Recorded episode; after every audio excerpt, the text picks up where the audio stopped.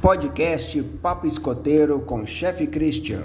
Tema de hoje: Corte de Honra. Dentro do sistema de patrulhas, a Corte de Honra tem um papel fundamental, pois ela é uma comissão permanente de administração da tropa e de ajuda à chefia. Ela é composta pelos monitores e o chefe da tropa. Quando convidados, poderão participar os assistentes da chefia e também os submonitores.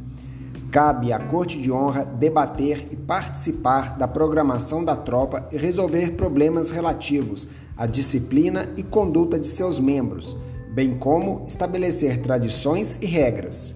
A presidência da Corte de Honra é exercida por um elemento eleito por um período pré-determinado e será auxiliado por um secretário e um guardião de lendas nomeados por ele mesmo. A Corte de Honra deve se reunir pelo menos uma vez por mês ordinariamente e extraordinariamente sempre que necessário. As decisões da Corte de Honra são secretas e somente poderão ser divulgadas se assim for decidido. A chefia poderá participar apenas como conselheiro, não tendo direito a voto. Caso a decisão da Corte de Honra venha a divergir da opinião do chefe, este poderá vetar e levar o assunto ao diretor-presidente do grupo para avaliação e decisão. Os elementos que forem julgados por essa corte de honra devem ter o direito de defesa, portanto, devem ser convidados a participar da reunião.